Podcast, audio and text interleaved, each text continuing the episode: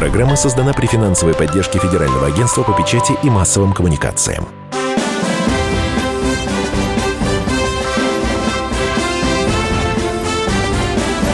Предыстория. Мысли, факты, суждения – студии радио «Комсомольская правда» Иван Панкин и Павел Пряников, историк и журналист. Как всегда, в это время мы вспоминаем предысторию. В первой части нашей программы мы поговорим о том, как Польша и Германия делили Чехословакию по плану Геринга.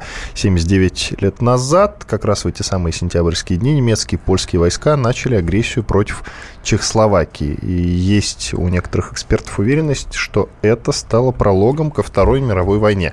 Вот Павел Пряников, который сидит напротив меня, придерживается другого мнения. Да, я придерживаюсь другого все же мнения. Я считаю, что это было окончанием э, Версальского мира. Это было окончанием э, практически полным вот, последствия того мира, который был установлен по итогам Первой мировой войны. И здесь нужно понимать, что все те части Австро-Венгерской империи, которые после 18 года э, получили независимость, они вот 20 лет, в течение 20 лет до начала Второй мировой войны имели претензии друг к другу, в том числе территориальные. А, Польша отличалась, ну, наверное, а, самыми большими амбициями. А, на втором месте я бы поставил Венгрию, а на третьем месте в том числе и Чехословакию. А, искусственно созданные государства. Почему искусственные? Потому что в форме Чехии и Словакии не существовало никогда. Отдельно существовало все же до 1622 года чешское э, королевство, словацкого королевства не было, то есть у словаков не было никогда государственности. Это частично объясняется, э, этим можно объяснить то, что в 1939 году, получив э, из рук Гитлера независимость, э, Словакия стала союзником Германии и воевала в том числе на Восточном фронте словацкие дивизии против Советского Союза. И вот это было, э, эта территория была э, ну, таким полем раздора. Поляки требовали бесконечно от э, литовцев. Например, они считали, что э, литовцы им должны территории, им должны территории немцы, знаменитый э, Данцикский кризис. И в том числе считали, что и чехи им должны много чего. И вот эти вот знаменитые э, претензии поляков э, к Чехословакии которые были оглашены осенью 1938 года о том, что они вот займут там небольшую область э, на севере Чехии. Многие сегодня называют это прологом к Второй мировой войне, но забывают о предыстории, о том, что Чехословакия в 19 году отняла эти э, территории у Польши. Польша была слаба, она воспользовалась Чехословакией тем, что Польша э, воевала с Советским Союзом несколько фронтов и отняла эти территории. Э, территория была около 800 квадратных километров, проживало там примерно 230 тысяч человек.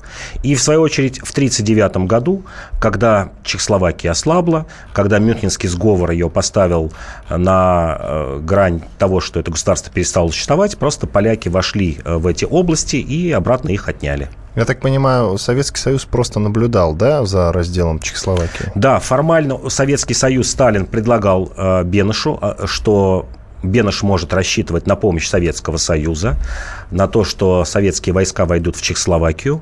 Но очень быстро Сталину объяснили в то время, объяснили соратники, что это будет означать для Советского Союза. А, напрямую Советский Союз в Чехословакию войти не мог. Ему ну, нужно было проходить либо через польские, либо румынские территории. Напомню, все это происходило конец 1938 года. А если бы Советский Союз вступил на эти территории, он неизбежно бы Э, объявил о состоянии войны с Польшей либо Румынией. Запад наверняка бы считал, что это акт агрессии, и Запад в прямом смысле слова Англия, Франция и в том числе Германия. И мог бы случиться вариант, когда мы бы э, получили Вторую мировую войну, э, ну вот конкретно Советский Союз не в июне 1941 года, а, например, в ноябре 1938 года, когда против нас воевала бы не только нацистская Германия, еще раз повторю, но Англия, Франция, Польша, Румыния и другие малые страны, в том числе и прибалтийские страны. А так получилось, что Англия и Франция были на нашей стороне? А, в то время формально да, формально, 1938 год. Но это был зыбкий мир. Я напомню, что когда происходила советско-финская война, зима 39-40 года, Почему она была завершена в ничью? Потому что Англия и Франция объявили, что они пошлют свои войска в Финляндию и будут воевать на стороне финнов. Более того, французы и англичане собирались из своих колоний на Ближнем Востоке, в первую очередь это Сирия, Палестина, поднять бомбардировщики и бомбить, например, нефтепромысла под Баку. То есть друзья друзьями, но в случае возникновения критической ситуации и те, и другие готовы были начать войну против Советского Союза в 1938, 1939 или 1940 году. Но я не совсем понимаю, откашляйся пока что, да. Угу. Я, я пока расскажу, почему я не совсем понимаю. Э, почему ты э, не согласен с теми экспертами, которые говорят, что вот этот раздел Чехословакии, э, не он послужил началу Второй мировой войны. Смотри, э, годом спустя немцы, предварительно договорившись с поляками, да, сначала у них был, э, была договоренность с поляками, потом у них была договоренность с Советским Союзом. В результате они напали на Польшу в 1939-м в содружестве с Советским Союзом, а потом напали на Советский Союз. Так что выходит, что да, вот эти события сентябрьские 79 лет назад, они, получается, послужили началу Второй мировой войны. Нет, все же нет, потому что, я еще раз повторю, это было такая операция по изъятию, как, как тогда э, называли э, в то время, по изъятию территорий, незаконно оторгнутых по результатам э, итогов, по результатам Первой мировой войны. Напомню, что Чехословакию тоже разорвали на части э, не только немцы и поляки. Поляки, кстати, не очень большой, еще раз повторю, кусочек оторвали, а это венгры. Венгры, которые считали себя ну, главными обиженными по итогами Первой мировой войны, потому что Венгрия потеряла две трети территории и примерно половину территорий, а, которые были в составе Венгрии. Эти территории отошли в том числе и Чехословакии, и эти территории были отобраны. На этих территориях жили, напомню, 630 тысяч венгров на территории Чехословакии. То есть Чехословакия представляла из себя, еще раз повторю, искусственно созданное государство, которого не было никогда. А, государство лоскутное. Оно существовало, собственно, из самой Чехии, которая тоже была неоднородной, стояла из Богемии, Моравии, состояла из Словакии и стояла из Карпатской Руси, где жили карпатские русины, э, наиболее близкие, ну, наверное, по своему э, культурному, языковому э, менталитету, скорее украинцам или даже русским. И вот это вот искусственное образование, которое было ослаблено по результатам Мюнхенского сговора просто разорвали три, три державы. Мюнхенский сговор – это все же была попытка остановить войну, как тогда оказалось. А, Гитлер воспользовался этой слабостью западных держав, которые не были готовы воевать э, ни за кого в Восточной Европе. Как показали последующие события, не были готовы воевать даже за Польшу. Польша была гораздо ближе им, э, например, французам по союзническим обязательствам и там по разным э, связям, чем Чехословакия. Чехословакия э, была ну, относительно независимой, пыталась вести независимую политику, и, например, у нее даже были отношения гораздо лучше с Советским Союзом, например, чем с Францией и с Англией. Но вот, тем не менее, повторю, это был рецидив Первой мировой войны, когда кто-то из э, бывших э, провинций Австро-Венгрии ослаб, э, на этого ослабленного противника соседи навалились и стали отрывать куски. То есть это вот выглядело так.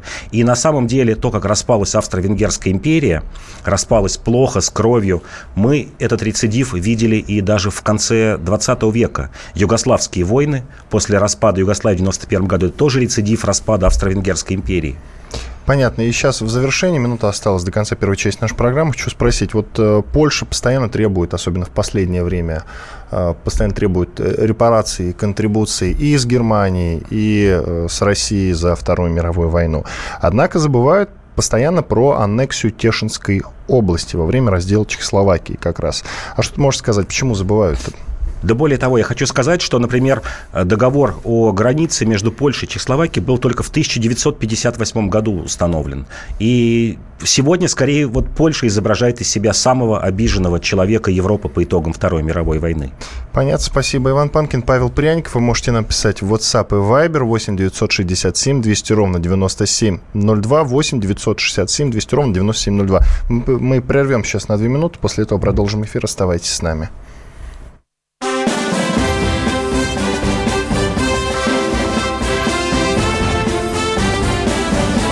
Предыстория. Мысли, факты, суждения.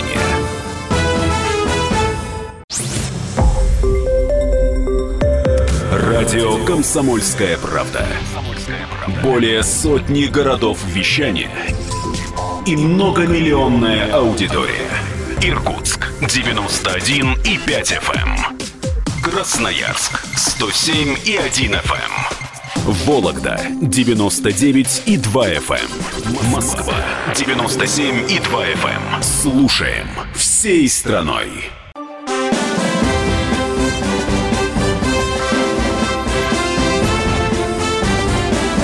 Предыстория. Мысли, факты, суждения. Студии радио «Комсомольская правда» по-прежнему Иван Панкин и Павел Пряников, историк, журналист, основатель портала толкователь.ру. Во вторую, вторую часть посвятим э, Голдомору. Петр Порошенко, президент Украины, выступая на дебатах 72-й сессии Генассамблеи ООН в Нью-Йорке, призвал страны-члены ООН, Организации Объединенных Наций, признать Голдомор 1932-1933 э, годов на Украине актом геноцида.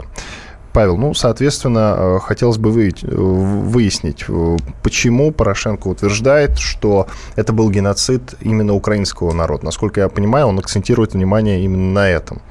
Безусловно, это не было геноцидом украинского народа, потому что в голоде 1932-1933 года пострадали все национальности, и даже неизвестно, э, кто пострадал больше. Э, если говорить в процентном отношении, то Э, украинцев было процентов 40, процентов 40 русских и процентов 20 всех остальных.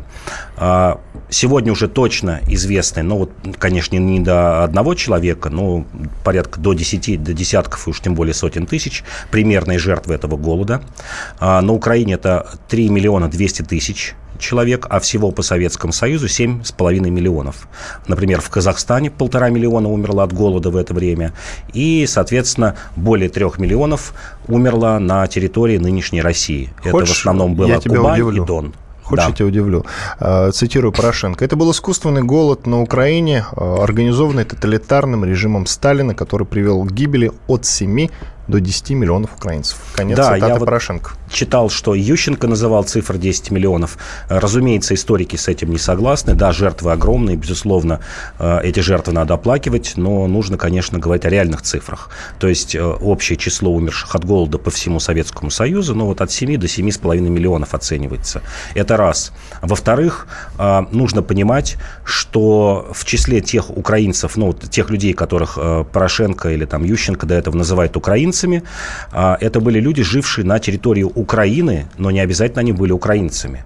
А, есть знаменитые репортажи а, английского политика Гарта Джонса, который был советником премьер-министра Болдуина в начале 30-х годов, который ездил по Восточной Украине. Ну, он занимался индустриализацией в Юзовке, на территории нынешнего Донбасса. И он описывает, что там как раз большинство людей были русскими. Это те русские люди, которые вот заселяли Новороссию. И среди умерших, например, там под Юзовкой или под Харьковом до 40% составляли русские. А, были большие колонии евреев и немцев в Северном Причерноморье, еврейские колонии и немецкие колонии, которые выросли в колхозы.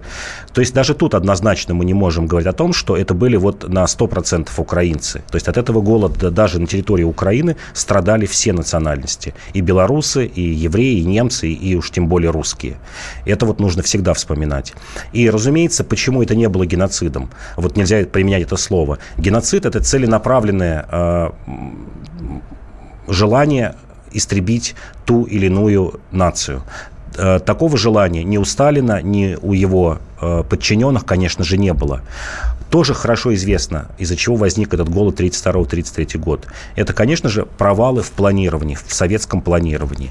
Когда в конце 20-х и в начале 30-х начали бороться с буржуазными спецами, это привело к тому, что госплан заполнили, ну, не слишком образованные люди, которые не могли подсчитать э, урожай, объем урожая, раз. Второе, перемещение этого урожая, где он будет больше, где он будет меньше. Ну и, конечно же, одна из главных причин – это сверхвысокие темпы коллективизации, которые были в том числе на Украине. Я просто приведу цифру. На 1932 год в среднем по Советскому Союзу в колхозы вступили 26% крестьян. На Украине эта цифра была 38%, а на территории Северного Кавказа 52%. Это вот как раз территория нынешних, э, нынешнего Краснодара и Ставрополя, ну и вот около Ростова. То есть сверхколлективизация. К чему это привело? Это привело, во-первых, к бегству крестьян в города, э, и это привело к усиленному забою скота. То есть всего лишь в течение одного года, с 32 по 33 год, с этих территорий убежало 2 миллиона человек. А забито было скота, я вот специально цифры посмотрел, сравнил э, с последним годом НЭПа, это там 27-28 годы, вот чтобы понять, сколько было забито скота. Например, э, лошадей было около 19 миллионов рабочих лошадей, а осталось 11. Коров было около 33 миллионов, э, крупного рогатого скота осталось 19 миллионов.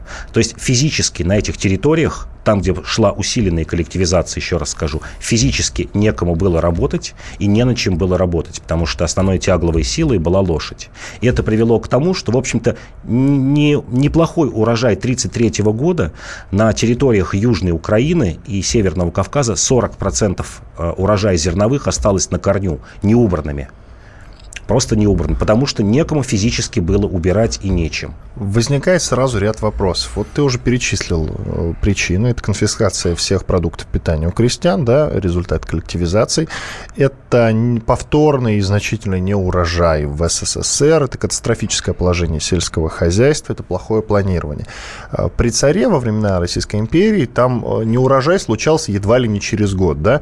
Во-первых, можно ли сравнить вот э, неурожай при э, Николае II, я уже имею в виду последний год, до 1905 года, например, и вот э, голод, который произошел в 1932 году. И почему до этого тогда голодомор не происходил, до 1932 года?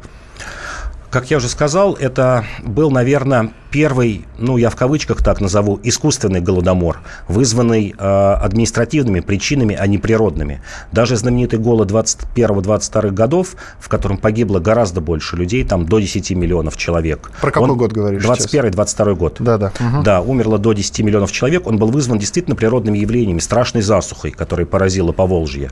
А на Украине такого не было. Да, урожай был ниже, чем предыдущие годы, процентов на 20. Но, в общем, этого урожая бы хватило для того, чтобы прокормиться. Но еще раз повторю, почему этого не произошло. Э, причины я уже назвал. Это бегство э, крестьян до 2 миллионов человек вот с территории охваченных голодом только за один год. Это забой скота, в том числе тяглового скота. Это валы и, и лошади. Э, не на чем было пахать, убирать. И третье я бы назвал усиленные, да, действительно, хлебозаготовки, потому что это был разгар индустриализации 32-33 годы, а главным экспортным товаром Советского Союза в то время было зерно. А вот простой пример. Во времена НЭПа в структуре экспорта э, нашей продукции зерно занимало 6% а в 1933 году 38%. Представляете, какой рост? Ну, почти 40% э, валюты, который получал Советский Союз, он шел от зерна. И здесь были, конечно, просчеты Сталина. Э, Сталин после великолепных урожаев начала 30-х годов, 30 и 31 годов, когда этот урожай превысил знаменитый урожай 13 года, который составлял 80 миллионов тонн, э, в, 30, в 30-31 годах собирали 83 миллиона тонн то есть превысили сбор зерна в дореволюционной России, Сталин был опьянен вот этой эйфорией, это как раз первый год коллективизации, э, что и дальше так будет продолжаться. Не учел того, что вот временной лак есть, крестьяне будут протестовать э, против усиленной коллективизации. Отсюда, кстати, знаменитые эти сталинские тезисы головокружения от успехов, когда он призвал уменьшить темпы коллективизации. И это просчеты, да, это просчеты, что это будет продолжаться и дальше. Более того, когда стало понятно, что голод э, накрывает уже не только территорию Украины, но и Казахстана, частично Южного Урала, э, Придонья, Северного Кавказа, Сталин прекратил экспорт зерна Вот 1933 год, вышел приказ у него в апреле, в конце апреля, 28 или 29 апреля 1933 года, приказ о приостановке экспорта. И более того, в течение года впервые, вот когда говорят, что вот э, впервые там Советский Союз начал закупать зерно при Брежневе. Нет, вот впервые начали ограниченные, пусть ограниченные поставки зерна из-за рубежа идти в 1933 году. То есть Сталин в тяжелейший период, когда валюты не было, нечем было расплачиваться за станки из иностранных инженеров, принял решение в те или иные точки страны покупать, то есть импортировать зерно. Там вот для Дальнего Востока было куплено у Китая около 100 тысяч тонн зерна, из Персии около 100 тысяч тонн зерна, и даже у Польши там небольшие поставки от поляков были в Советский Союз. Получается, голод, который был за 10 лет до вот этого голода 32-33 годов, он был гораздо сильнее, да? Он был, он был гораздо сильнее. Он, и из него выводов никаких, получается, совсем руководство страны не сделало. Нет, сделали, сделали выводы. Выводы сделали в том числе и из этого голода 32-33 года. Например, например, лесополосы, знаменитые сталинские лесополосы, которые должны были препятствовать суховеям и накоплению влаги. Вот как раз эта идея появилась после первого голода, а после второго в 1933 году уже обрела практические очертания. И коротко, как вот в 1932-1933 годах э, руководство страны реагировало, как они выходили из положения? Коротко. А, как выходили из положения? Ну, силовыми методами, репрессивными в том числе. Например, запрет э, крестьянам покидать э, свое место жительства, запрет на приход в города. Понятно. Иван Панкин и Павел Пряников, историк и журналист в студии радио «Комсомольская правда». Сейчас прервемся на две минуты. После рекламы и хороших новостей мы продолжим эфир. Вы можете нам писать в WhatsApp и Viber номер 8 967 200 ровно 9702. Оставайтесь с нами.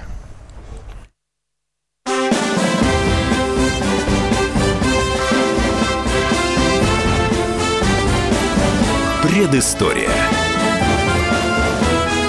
Мысли, факты, суждения.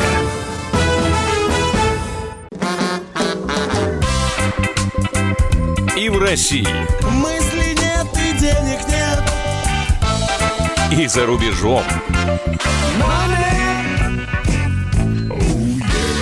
Да хоть на Луне.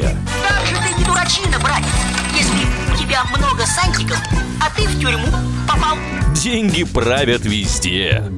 О них говорили, говорят и будут говорить. По будням с 13 часов 5 минут по московскому времени в программе «Личные деньги» на радио «Комсомольская правда».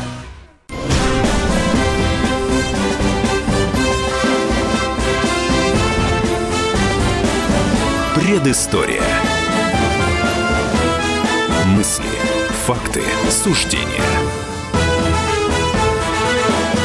Иван Панкин и Павел Пряников, историк и журналист в студии радио «Комсомольская правда». Продолжаем. В третьей в этой части нашей программы будем обсуждать упразднение совнархозов. Как раз 27 сентября 1965 года как раз э, в Советском Союзе совнархозы и были упразднены. Ну, Павел, сначала нужно, я думаю, рассказать нашим слушателям, что это за госорган такого, такой территориального управления народным хозяйством, чем он конкретно занимался.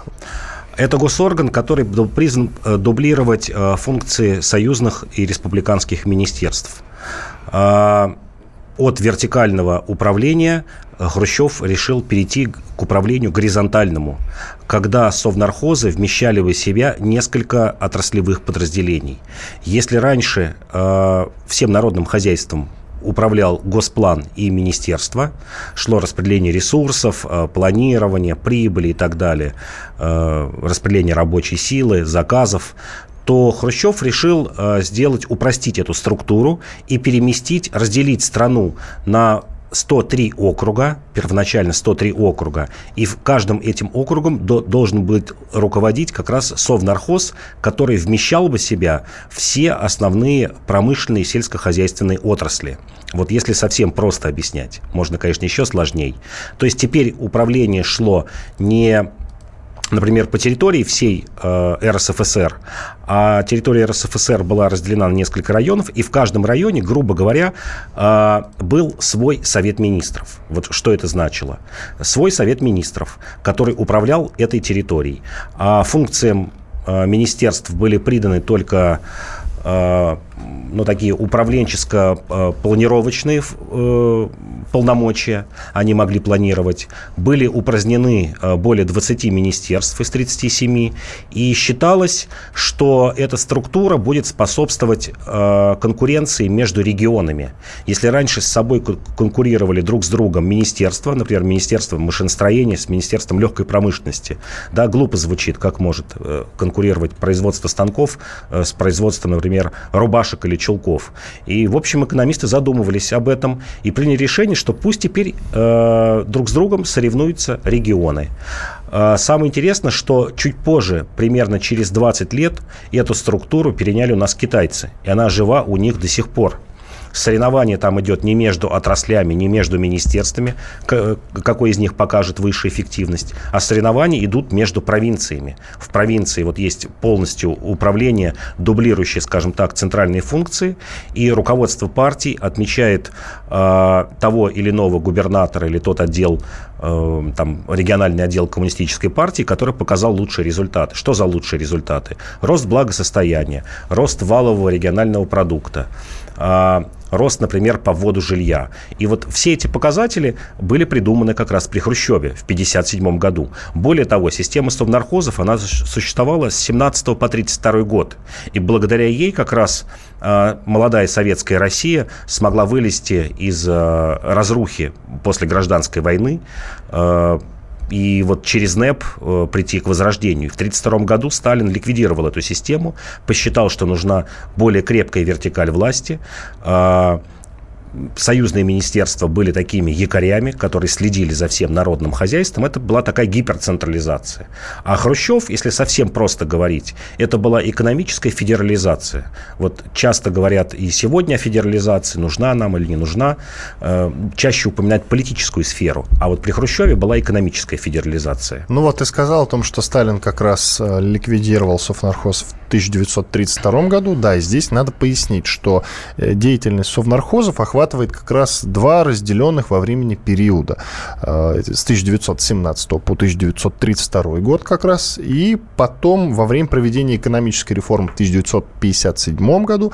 И как раз вот они были э, ликвидированы в 1965 году. Э, тогда возникает вопрос. В 1917 году еще советское государство толком не окрепло, а уже совнархозы были созданы. Вот об этом периоде тогда расскажи. А, система была была проста. Э, существовало два параллельных органа власти. Существовала власть политическая в виде советов и власть экономическая в виде как раз тех самых совнархозов. И чуть позже появилась надстройка в виде э, партийной системы. Э, это подразумевало конкуренцию между этими тремя, я бы так сказал, ветвями власти. Ну, все говорят про три ветви власти, как судебная, исполнительная и законодательная, а вот в советской России, в молодой, вот конкуренция должна была бы быть идти, и она, в общем-то, шла до конца 20-х годов именно между этими тремя направлениями. Хозяйственная часть, советская часть и часть партийная. И, в общем, это обеспечивало действительно конкуренцию э, между этими крыльями и выявление, я бы так сказал, лучших кадров. Э, когда Хрущев э, возродил систему совнархозов, э, одна из, одной из причин он э, и, и называл, что нужны социальные лифты, нужна новая система, которая поможет э, найти те самые э, новые кадры для нового Советского Союза, обновленного после э, вот сталинского правления, сталинской гиперцентрализации централизации. И именно это и погубило совнархозы. А, поначалу, в общем-то, ну, скажем так, или советские элиты приняли ее с большим воодушевлением, потому что конец 50-х годов, он весь э, прошел под знаком возвращения к ленинским нормам. Вот э, сейчас уже многие забыли, э, но и перестройка, например, 85-89 годов проходила под этим же лозунгом «назад к ленинским нормам». И вот Хрущев считал, что «назад к ленинским нормам» – это возрождение а, политически он немножко побаивался возрождать вот систему советов, но возрождение в плане экономики вполне будет полезно для конкуренции и для поиска новых кадров и вот наконец-то заработает тот самый социальный лифт. И он действительно заработал. А, когда началось соревнование между этими регионами, сразу стало понятно, какой э, председатель, например, обкома или там местного исполнительного комитета неэффективен. И только в одной э, Российской Федерации за вот этот срок с 57 по по 64, даже не 65, 64 год, пока правил Хрущев, было снято 19 секретарей обкомов.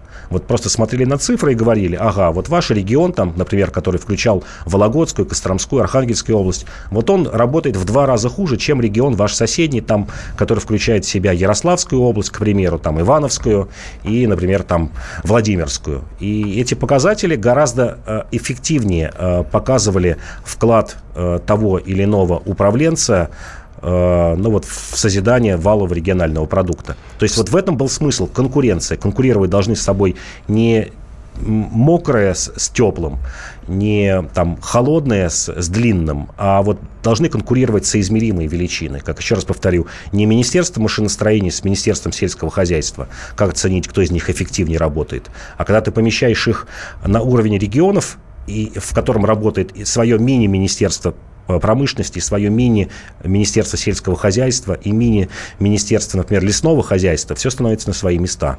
Вот в этот период с 1932 года, когда э, Сталин ликвидировал совнархозы, по 1957 год, была ли какая-то альтернатива? Вот в этом промежутке э, не было совнархозов, но что было?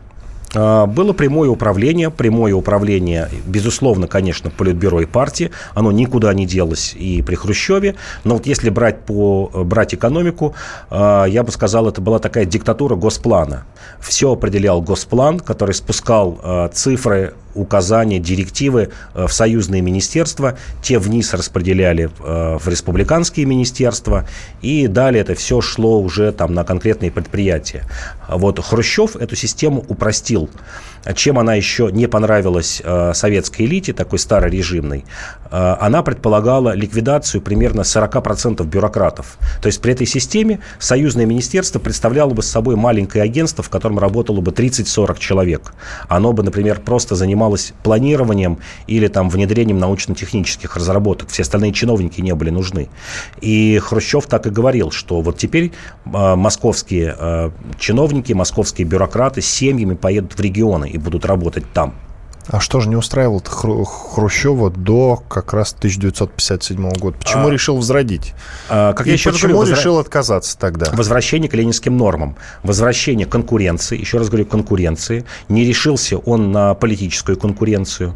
А, например, Берия в, в период недолгий свой правления в, в 1953 году, с марта по июнь 1953 года, предлагал и политическую конкуренцию. Например, предлагал создать, кроме коммунистической партии, еще две партии. Партию интеллигенции и партию крестьян.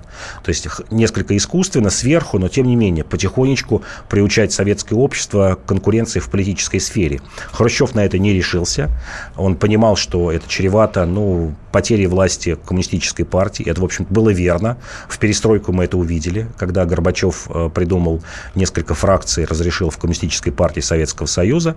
Это все привело к краху политической системы. Но, как считал Хрущев, в экономике конкуренция не повредит. И еще раз повторю, э, Китай вот почти полностью переписал эту программу. Ее придумал Дэн Сяопин в конце 70-х годов, вот посмотрев на хрущевскую систему совнархозов, и внедрил ее у себя в Китае. И, в общем-то, э, во время Э, работы этих совнархозов, они показали свою эффективность. Э, вот эти вот 7 лет с 57 по 64 год, хотя формально в 65-м это все закончилось, но уже год последний был заката, темпы роста э, ВВП составляли 7-8%. Это были огромные темпы роста. Благосостояние, то есть реальный доход советских граждан без учета инфляции и тому подобное, за эти 7 лет вырос на 34%, а ввод жилья на 40%. Э, и это тоже показывало эффективность этой системы. Потому что раньше при Сталине, вот мы говорим сталинская система, сталинская система почти не принимала во внимание э, такие показатели, как я уже назвал, э, реальный рост доходов населения или, например, ввод жилья. Перв, первыми и самыми главными показателями были это рост промышленности, всегда первой строчкой шло, насколько э, выросла промышленность. Дальше шло сельское хозяйство, э, ну и затем закрытые строчки уже Э, этих отчетов, это, конечно, состояние Министерства обороны. А вот Хрущев э, интересы человека э, вынес на первый план. И это тоже было заслугой совнархозов. И теперь очень коротко, меньше минуты до конца третьей части нашей программы. Почему все произошло так внезапно? Смотри, в марте 1963 года был создан Высший Совет Народного Хозяйства Совета Министров СССР. а сами совнархозы почему-то упразднили буквально через два года. Почему? Упразднили уже, конечно, при Брежневе эту систему, когда Хрущев пал. Посчитали, что э, вот одним из главных аргументов был людей вокруг Брежнева, все, хватит нам реорганизации, мы хотим спокойной жизни. Страна вступала в застой, да, еще впереди было 5 лет, 5-6 лет косыгинских реформ, но тем не менее основное, э, как основная цель и желание элиты, брежневской элиты, прекратить всякие реформы и просто жить спокойно в этом застое. Ну что ж, Иван Панкин и Павел Пряников, историк и журналист в студии радио «Комсомольская «Комсомольская правда». Оставайтесь с нами. Через две минуты мы будем говорить про Григория Зиновьева.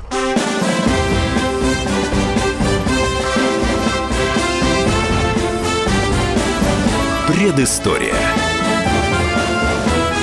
Мысли, факты, суждения.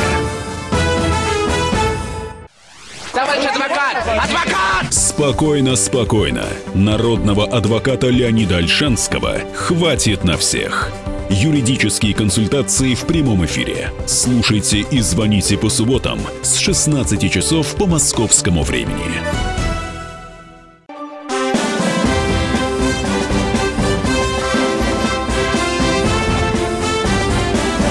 Предыстория. Мысли, факты, суждения. Иван Панкин и Павел Пряников, историк и журналист в студии радио «Комсомольская правда». Как я и анонсировал, будем говорить про Григория Зиновьева. Он родился как раз в эти сентябрьские дни в 1883 году. Получается, что со дня его рождения прошло 134 года. Это достаточно известный советский политический государственный деятель. Его можно же назвать революционером. Мы традиционно говорим в четвертой части нашей программы, говорим про революционеров э, и про неизвестные страницы революции в честь столетия с момента э, революции. Э, Паша, Григорий Евсеевич, насколько я знаю, был расстрелян э, в 34 В 36 году. В 36 году, да. А, но сейчас не об этом. Смотри, по настоящей фамилии его Радомыльский, надо сказать, Радомыль. Радомысльский, да. Радомысльский даже, вот не могу выговорить точно. Итак, а, Григорий Евсеевич, он родился в какой семье?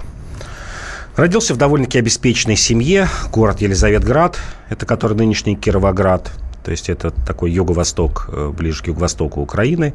А, родился в семье в которой отец владел магазином и молочной фермой, э, получил хорошее домашнее образование.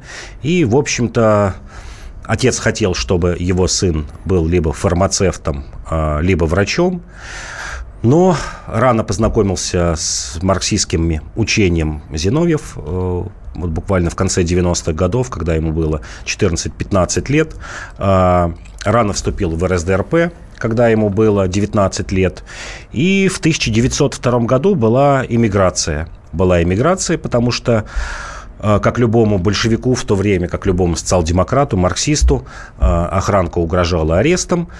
Он уехал в Швейцарию, то есть ему было вот на тот момент 19 лет – Э, поступил на химфак Бернского университета, не доучился, Э, закончил два курса, занимался революционной деятельностью. Затем была еще одна попытка э, поступить на новый факультет, и он действительно поступил на юридический факультет Бернского университета, снова незаконченное высшее образование. И, в общем, весь период между 1902 и 17 годом, вот эти 15 лет, у него прошли либо в эмиграции, либо были краткие приезды в Россию для, для организаторской работы. И в отличие от многих революционеров, о которых мы вот традиционно говорим в нашей четвертой части, э, Зиновьев, конечно же, плохо знал Россию. Вот когда мы говорили в предыдущей части, в предыдущих передачах, например, о Дзержинском, Дзержинский, поработав на махорочной фабрике э, в Вятке, в общем, изучил, что такое э, рабочий класс, э, посидев почти 10 лет в тюрьмах, он изучил вообще, что такое дно русского мира. А вот Григорий э, Евсеевич, конечно же, плохо знал Россию. Он был блестящим организатором, э, хорошим публицистом, хорошим организатором, довольно-таки популярным человеком в РСДР РСДРП. Ну вот надо здесь, например, сказать, что на пятом съезде а, в Лондоне в 1907 году среди большевиков Зиновьев, это вот было закрытое голосование, он был вторым по популярности после Ленина. Хотя ему было на тот момент всего лишь 24 года. Ну, второй по популярности. И, в общем-то, считалось, что это правая рука Ленина э, в том смысле, что он хорошо редактировал статьи Ленина, помогал ему добывать какой-то справочный материал. И в целом, конечно же, был я бы так сказал, не боец, э, человек, плохо знавший э, устройство Российской империи, плохо понимавший, э, из чего состоит Российская империя. И это наложило отпечаток и на его деятельность, и я бы сказал, на на его вот просто менталитет. Потому что все, кто знали Зиновьева, отмечали, что в целом это был доброжелательный человек, человек незлобливый, человек, отказывавшийся выполнять ну, на тот момент казавшийся там кровавыми преступлениями, хотя мы знали, что там потом уже узнали, что в 1937 в 1938 годах эти преступления могут быть еще более кровавыми. Например, э, Зиновьев в 21 году отказывался подавлять кронштадтское восстание. Говорил, что нет, нет, нужно все закончить миром. И вообще вот кто хочет, пусть по льду уходит в Финляндию. Крови не надо, потому что э, вообще крови не надо. Во-вторых, это может поднять э, крестьянские восстания по всей России. Отказывался, например, санкционировать э, чекистский террор после убийства э, Урицкого э, в Петрограде. Ну, в общем, был человеком, э, конечно же, не приспособленным и, я думаю, даже не способным к выполнению ну, таких каких-то главных управленческих функций, ну вот быть, например, в десятке правителей России. Конкретнее об его участии в революции. Его а, вклад в революцию. Его вклад в революцию, как я уже говорил, был хороший организатор. Когда Ленин приехал в Петроград, Зиновьев приехал с ним. Э, довольно-таки неплохо организовывал э, ячейки на предприятиях, воинских частях. Вместе с Лениным был в том знаменитом шалаше в разливе. Потом это, конечно, в советское время пытались как-то вымороть, показать, что Ленин там жил один. Нет, он жил вот вместе с Зиновьевым. Писали теоретические работы, воззвания к солдатам, крестьянам, э, к рабочим Петрограда. Знаменит он стал в советской историографии вместе с Каменевым, когда в октябре 17 года не поддержал революцию. А, это еще раз вот показало то, что я перед этим говорил, что человек-то, в общем, был незлобливый, добродушный. Он считал, что временное правительство падет само, и что нужно дождаться учредительного собрания и просто взять э, эту власть вот через парламент, что революция не нужна, но в то время ее не называли революцией, а вот таким переворотом называли, э, свержением временного правительства. Считал это излишним. Считал, что, в общем, власть к большевикам сама упадет в руки, только нужно немного подождать. И, естественно, вот это вот, как тогда называли, предательство, хотя, конечно, предательством не было, таким было предостережением своих товарищей, но вот это предательство Зиновью Камнева ему, конечно, в критические моменты припоминали всю жизнь. Но он вошел в историю в тандеме, можно так сказать. Э, Зиновьев и Каменев. Именно с исторической точки зрения знаменит вот э, такой тандем. В чем он заключался?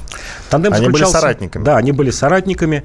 А, оба были, ну, я бы так сказал, представителями умеренного крыла большевиков. Никогда не выступали за кровь, за репрессии, за ЧК, за то, чтобы кого-то вот расстреливать, высылать. Считали, что вот все должно проходить как-то интеллигентно, что э, нужно ценить Э, интеллигентных людей, образованных людей, которых не так, не так много в, э, в советской России было, да и в царской России. Этим и запомнились. Запомнились, конечно же, интригами, когда в 22 году Зиновьев предложил э, Сталин на пост генерального секретаря партии. Именно он фактически способствовал возвышению Сталина. Но Зиновьеву казалось, что это второстепенная должность, и таковой она в 22 году была, вот эту должность занял Сталин, что это всего лишь орг-работа, собирать какие-то записки из регионов, кого-то назначать, э, распределять какие-то продукты, деньги и тому подобное. А мы вот, э, значит, такие вот высокообразованные и интеллектуальные люди будем заниматься политической борьбой. То есть мотивация такая была, что вот поставим человека на хозяйственные вопросы, чтобы нам отвязаться от этого. Вот пусть он там сидит, закопанный в бумагах, а мы будем ездить с речами, заниматься мировой революцией. Здесь не нужно забывать о том, что Зиновьев, кроме того, что был, ну, как сегодня назвали бы, мэром э, Петрограда, а потом Ленинграда почти 9 лет, с 17 по 26 год, он еще был руководителем Коминтерна и грезил мировой революцией. Э, кстати говоря, был убежденным германофилом, считал, что, ну, в общем-то, как и Ленин, и многие другие соратники его по партии, например, Радок, считали, что у России только одна судьба – это вот создать чуть ли не союзное государство с Германией, которое там позже некоторые окрестили Геруссия, и раз уж мировая революция э, вот оттягивается, то уж хотя бы революция должна произойти еще в Германии, ну и в сопредельных странах. И что без этого э, советская Россия не выживет. Здесь он солидаризировался с Троцким, который говорил, что невозможно построить социализм в отдельно взятой стране. И с этим глубоко расходился со Сталином, который в 25 году заявил этот тезис, чем он поверг в шок того же Зиновьева, Каменева, Троцкого и других образованных людей которые, кстати, следуя наследству Ленина, Маркса, считали, что ну, это невозможно, что советскую Россию либо окружение сомнет капиталистическое, либо заставит перерождаться саму советскую Россию в капиталистическое общество. Быть соратником Каменева-Зиновьева, ну, фактически считалось быть троцкистом. А троцкизм – это такое достаточно, ну, если, можно сказать, что самое серьезное преступление в Советском Союзе. Вот, кстати, почему подвергались преследованиям э, сторонники? И как в этом замешан Киров, которого убили в 1934 году? И считается, что как раз э, вот сторонники Каменева и Зиновьева это и осуществили, осуществили это убийство, нет? А, ну, действительно, Зиновьев э, в 27 году, даже начиная с 26 года, э, солидаризировался с Троцким, которого недолюбливал. Любовь у них была не любовь взаимная. Э, вступили в единую коалицию против Сталина. Посчитали, что Сталин это будет трагедия для советской России. Может быть, в чем-то оказались правы. К убийству Кирова, конечно же, ни он, ни его люди не были причастны, хотя бы потому, что к тому времени Зиновьев руководил Казанским университетом, потом был в ссылке, но потом уже приключился арест и расстрел в 1936 году. Арест в 1934 и расстрел в 1936. Коротко, тезисно Зиновьева опиши, у нас 20 секунд до конца. Зиновьев был э, хорошим, пламенным революционером, э, как я уже говорил, довольно-таки добродушным для того времени, для начала 20 века, но, конечно, не способным исполнять какие-то высшие э, государственные, занимать высшие государственные посты. Иван Панкин и историк, журналист Павел Пряников. Спасибо, что были с нами. До свидания.